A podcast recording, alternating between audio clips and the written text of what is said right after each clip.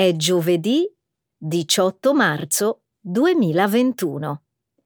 Benvenuti a un nuovo episodio del nostro programma settimanale di livello intermedio News in Slow Italian. Un saluto a tutti. Ciao Alessandro. Ciao Chiara. Un caloroso benvenuto a tutti i nostri ascoltatori.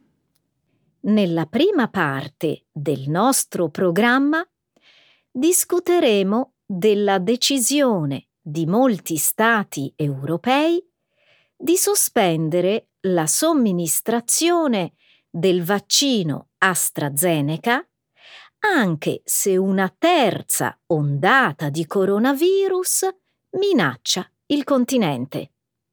Subito dopo parleremo della decisione della Spagna di sperimentare una settimana lavorativa di quattro giorni.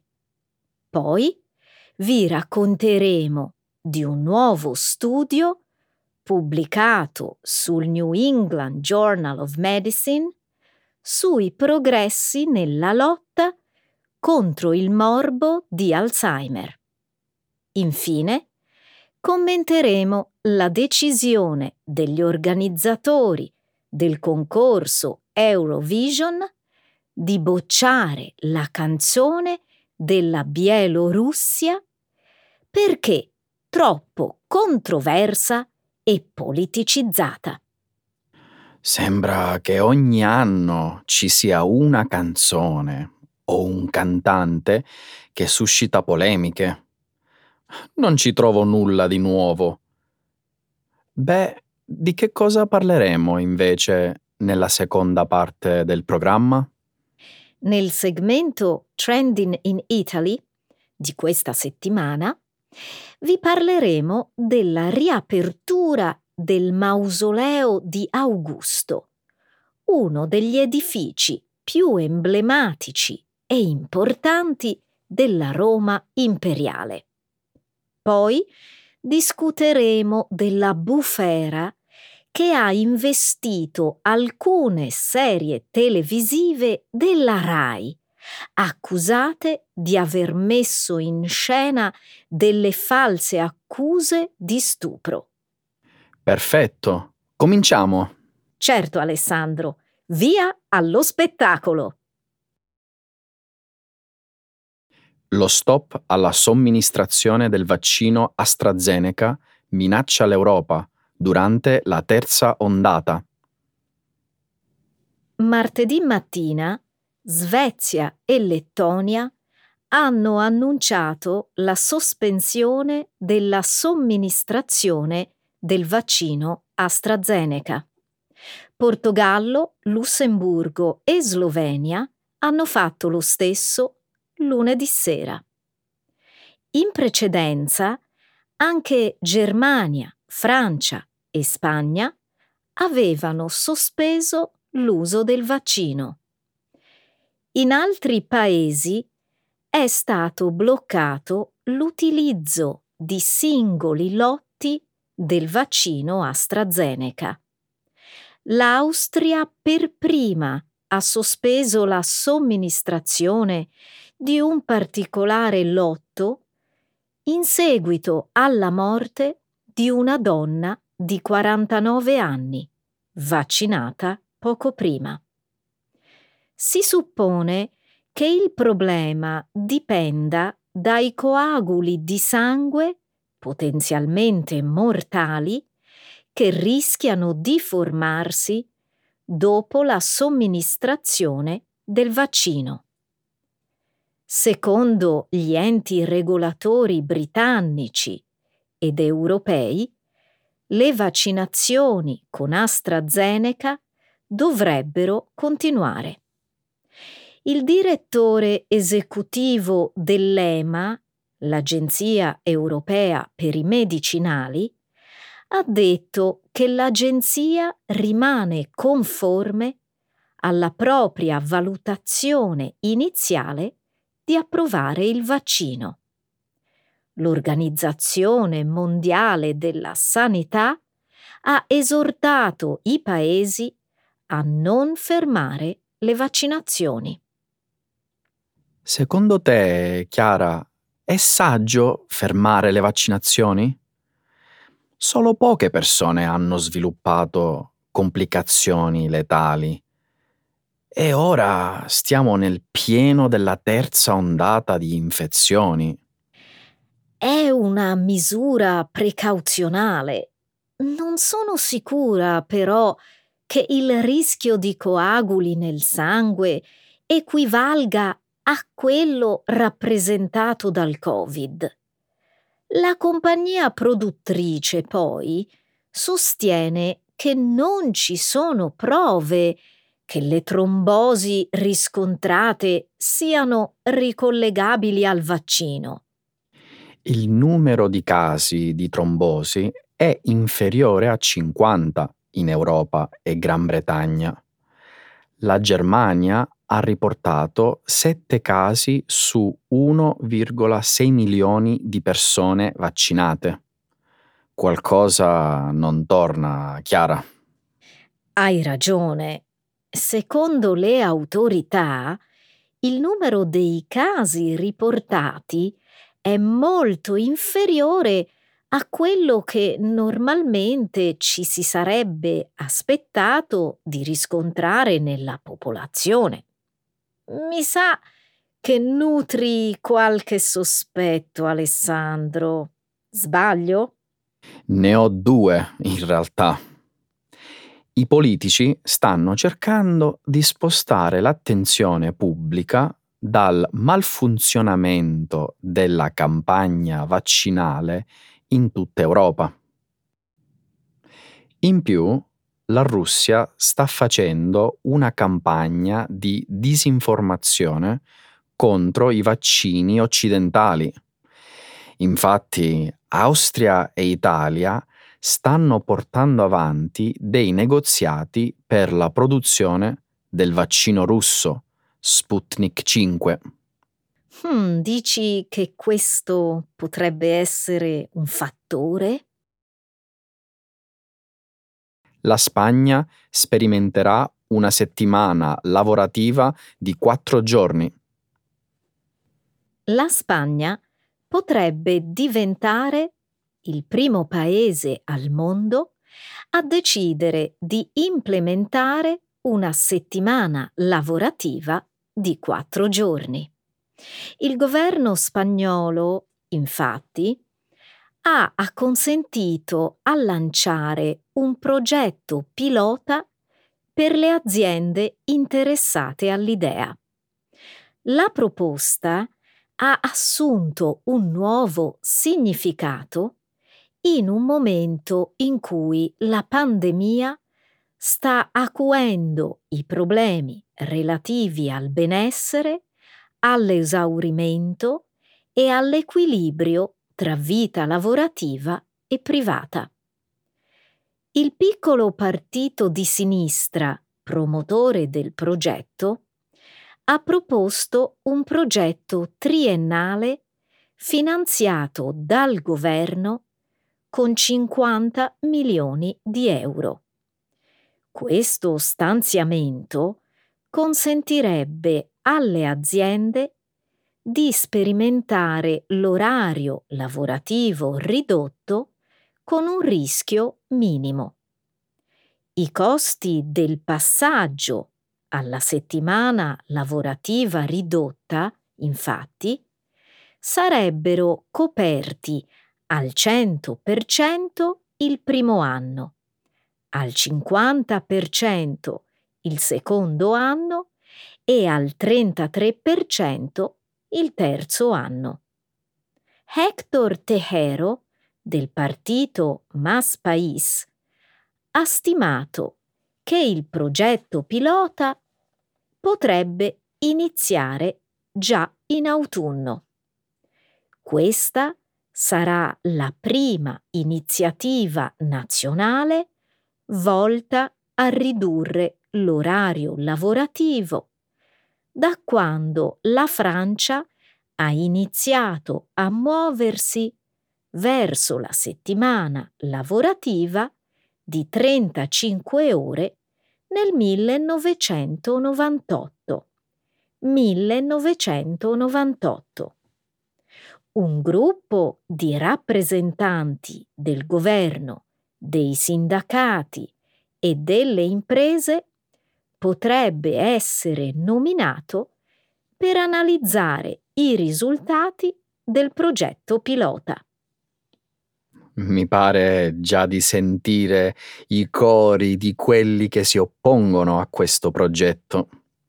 Soldi per non fare niente. Pigri! I livelli di produttività scenderanno. Eh, I promotori dell'idea, invece, eh, sostengono che la produttività aumenterà. Un progetto pilota simile, condotto alla Microsoft, ha rivelato risultati straordinari, con un aumento della produttività addirittura del 40%. Questo è il motivo per cui credo che la produttività e la lunghezza della settimana lavorativa non siano direttamente correlate.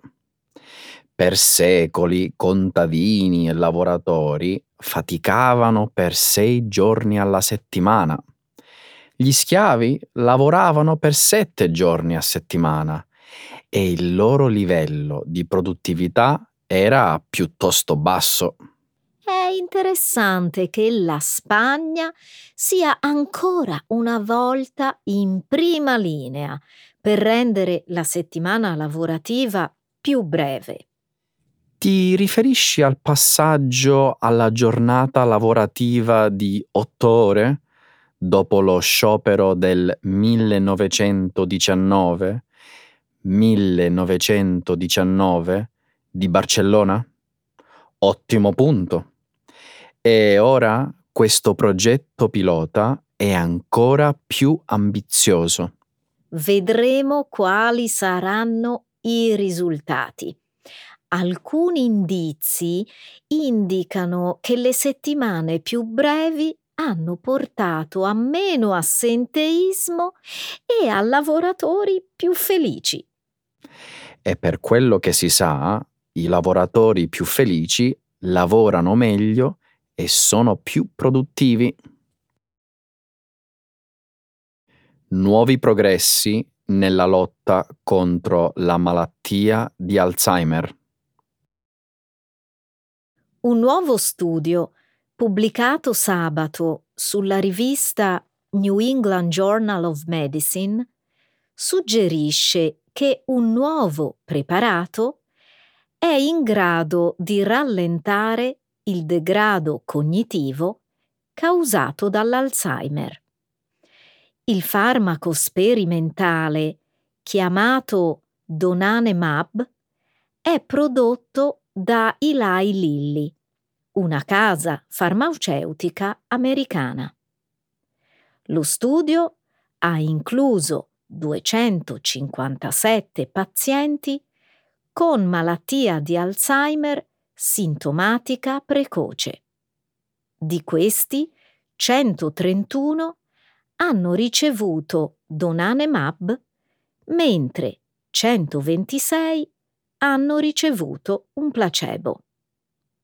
I ricercatori hanno scoperto che Donanemab ha rallentato il declino della cognizione nei pazienti di Alzheimer del 32% dopo 76 settimane rispetto a quelli che hanno ricevuto un placebo. Secondo i ricercatori, però, sono necessari più lunghi e ampi studi per determinare la sicurezza e l'efficacia del farmaco. Gli Stati Uniti non hanno approvato nuovi farmaci per il trattamento dell'Alzheimer dal 2004 anche un altro farmaco sperimentale per l'Alzheimer, sviluppato dalla casa farmaceutica Biogen in collaborazione con il gruppo giapponese e Isai è attualmente in fase di revisione. Queste sono davvero buone notizie. La lotta contro il morbo di Alzheimer, però, è estremamente lenta purtroppo. Alessandro, il ritmo delle scoperte scientifiche sta crescendo rapidamente. Sono passati appena cento anni dall'influenza spagnola.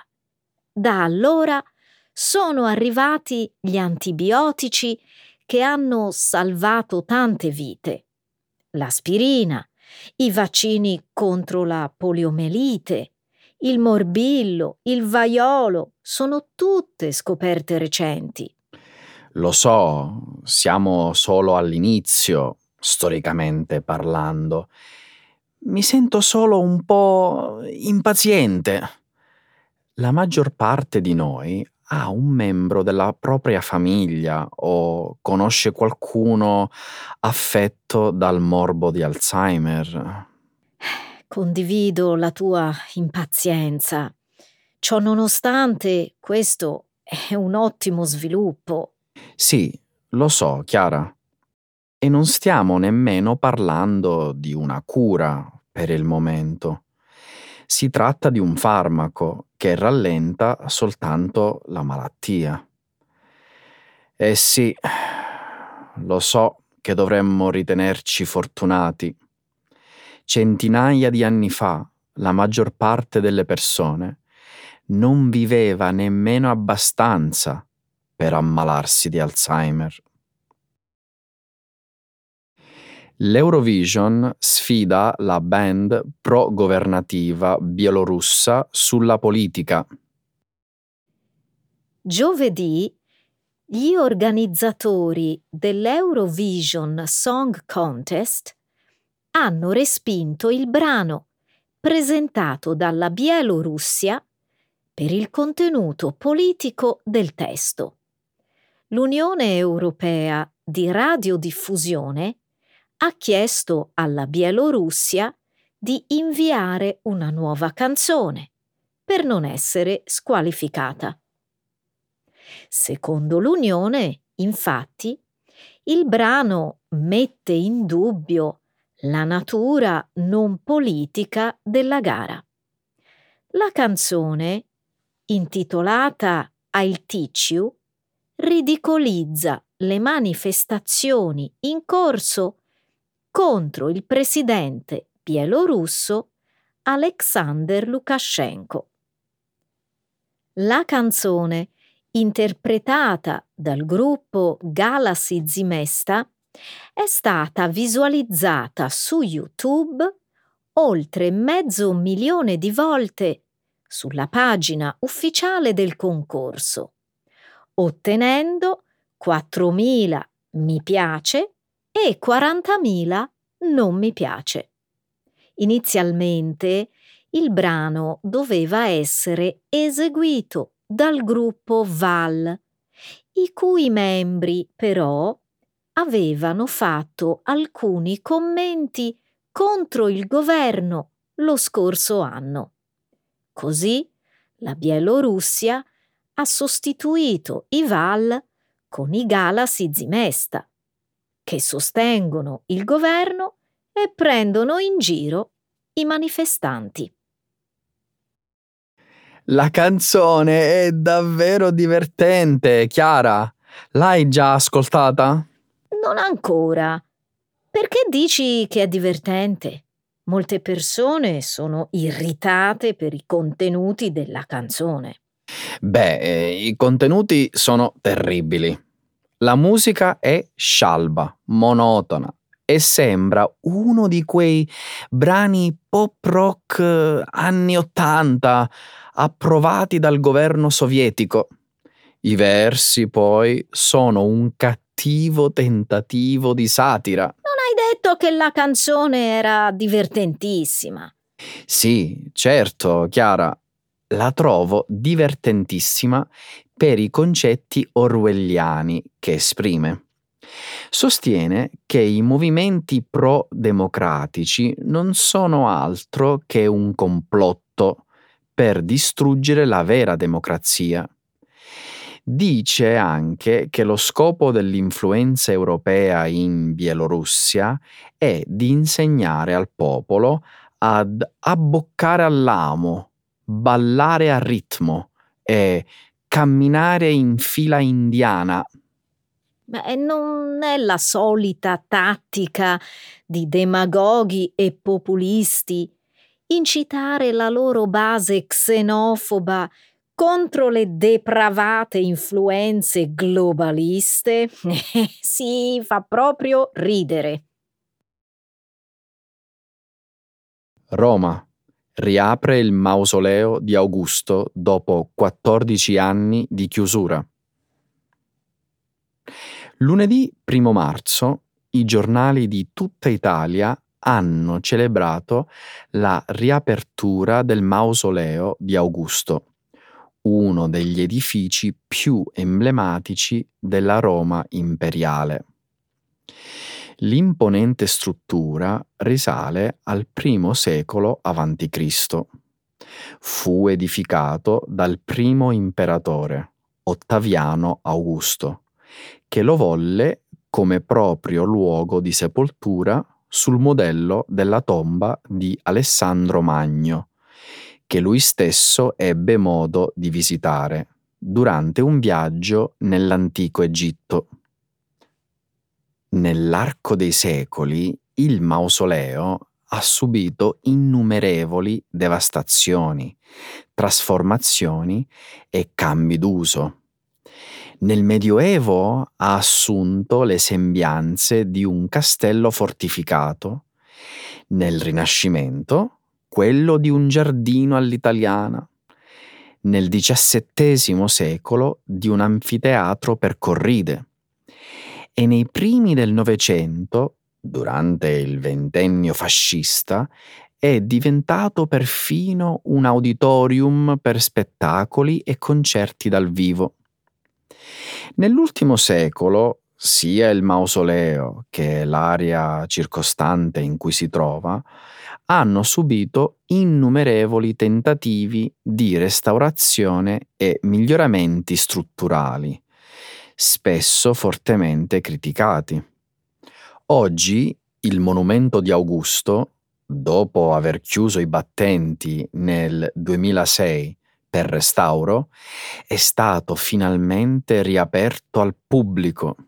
Era ora finalmente. Mm, credo che il restauro abbia richiesto più tempo della sua edificazione. Dai, non essere così severa. Restaurare opere così importanti richiede tempo e enormi finanziamenti. Forse bisognerebbe solo rallegrarsi di sapere che dopo anni di chiusura e degrado un gioiello del patrimonio storico della capitale è pronto nuovamente ad accogliere i turisti. Ho letto che fino al 21 aprile l'ingresso al mausoleo è gratuito. Purtroppo però non ci sono più posti disponibili perché è tutto esaurito. Ovvio, con la capienza ridotta e le varie limitazioni a causa della pandemia, i biglietti saranno finiti in brevissimo tempo. Meglio così, anche perché l'area circostante sta subendo un profondo restyling e sono previsti molti disagi. Sì, i lavori di riprogettazione coinvolgono Piazza Augusto Imperatore, uno storico palazzo degli anni 30, che dovrebbe ospitare un hotel extralusso di bulgari, fino alla chiesa di San Rocco all'Augusteo. Esatto. Lo scorso primo marzo il giornale Repubblica ha sottolineato che il cantiere è in piena attività. Questo genera il timore che il via vai di visitatori possa intralciare il lavoro degli operai, senza contare poi che i turisti dovranno sopportare fango, rumori, polvere e quant'altro. Insomma, gli ingredienti per creare una nuova polemica ci sono tutti. Speriamo che il comune riesca a creare un percorso sicuro in modo da evitare il verificarsi di ulteriori problemi. Non temere, Chiara. Le autorità sapranno trovare una soluzione ideale, in grado di accontentare tutti. In ogni caso, a mio avviso, bisogna lodare gli sforzi del comune di voler riqualificare un'area della città, che per lungo tempo è stata triste e bistrattata. Questo è vero. Pandemia permettendo, a giugno dovrebbero svolgersi le elezioni amministrative. Non ho dubbi che l'uscente sindaco di Roma, Virginia Raggi, si prenderà il merito della riapertura del mausoleo di Augusto per rilanciare la sua candidatura. Un'opera che i cittadini hanno atteso di veder restaurata per ben 14 anni. Polemica per i finti stupri nelle fiction della RAI. Di recente alcune fiction della televisione pubblica italiana della RAI sono state travolte da numerose critiche. Il motivo? Hanno mandato in onda degli episodi in cui le trame parlano di donne che falsamente denunciano un abuso sessuale per interessi personali. A sollevare prima il caso è stata la rete dell'editoriale indipendente Estetica Sovietica, che lo scorso 25 febbraio ha pubblicato sul suo sito online una lettera di denuncia rivolta ai vertici della RAI. Una delle serie tv incriminate è Mina Settembre. In un episodio della fiction, l'assistente sociale, interpretata dalla protagonista Serena Rossi, scopre che una giovane estetista accusa ingiustamente di stupro il proprio ginecologo. Anche nella miniserie televisiva Le indagini di Lolita Lobosco si verifica una situazione molto simile.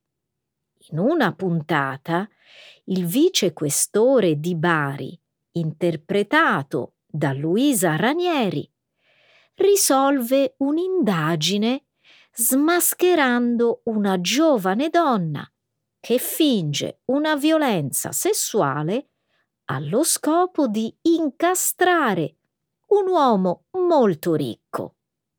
E infine, più di recente, è stata la volta della fiction Che Dio ci aiuti, interpretata da Elena Sofia Ricci.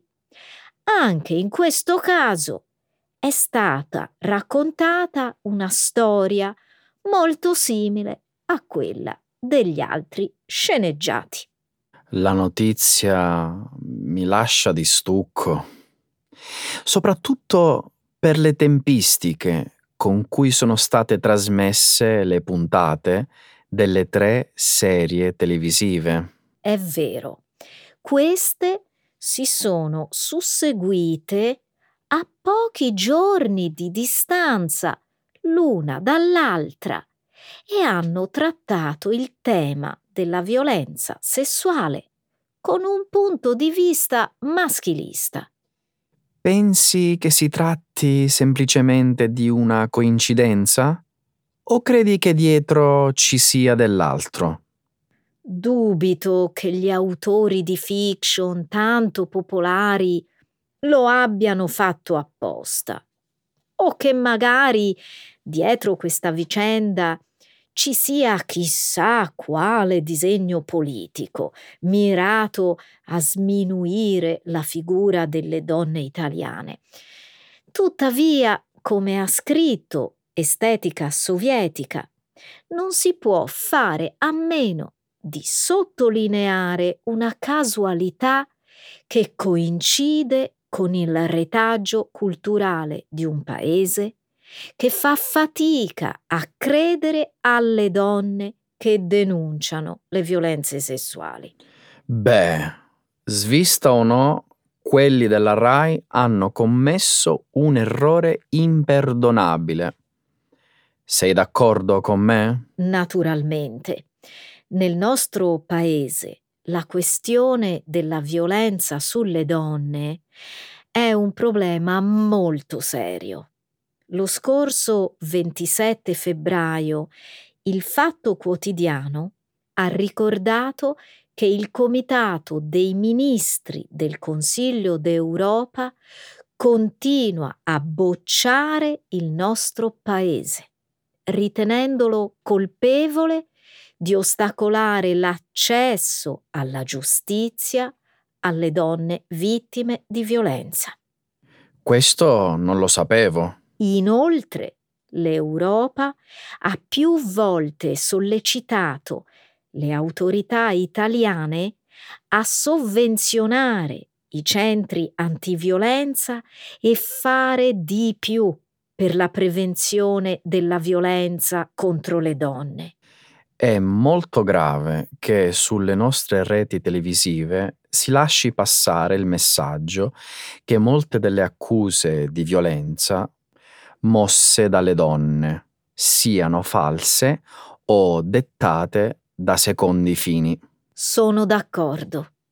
Credo che la televisione possa giocare un ruolo molto importante nello sconfiggere i pregiudizi che pesano sulle vittime di abusi. Spero che la RAI possa vigilare con più attenzione sui contenuti offerti sulle proprie reti, in modo da evitare che incidenti come questo in futuro continuino a verificarsi. Allora, amici, amiche, siamo arrivati qua alla fine. Chiara, è stato un piacere. Ma un grandissimo piacere, Alessandro, conversare con te. Ciao a tutti i nostri ascoltatori, alla prossima. Arrivederci.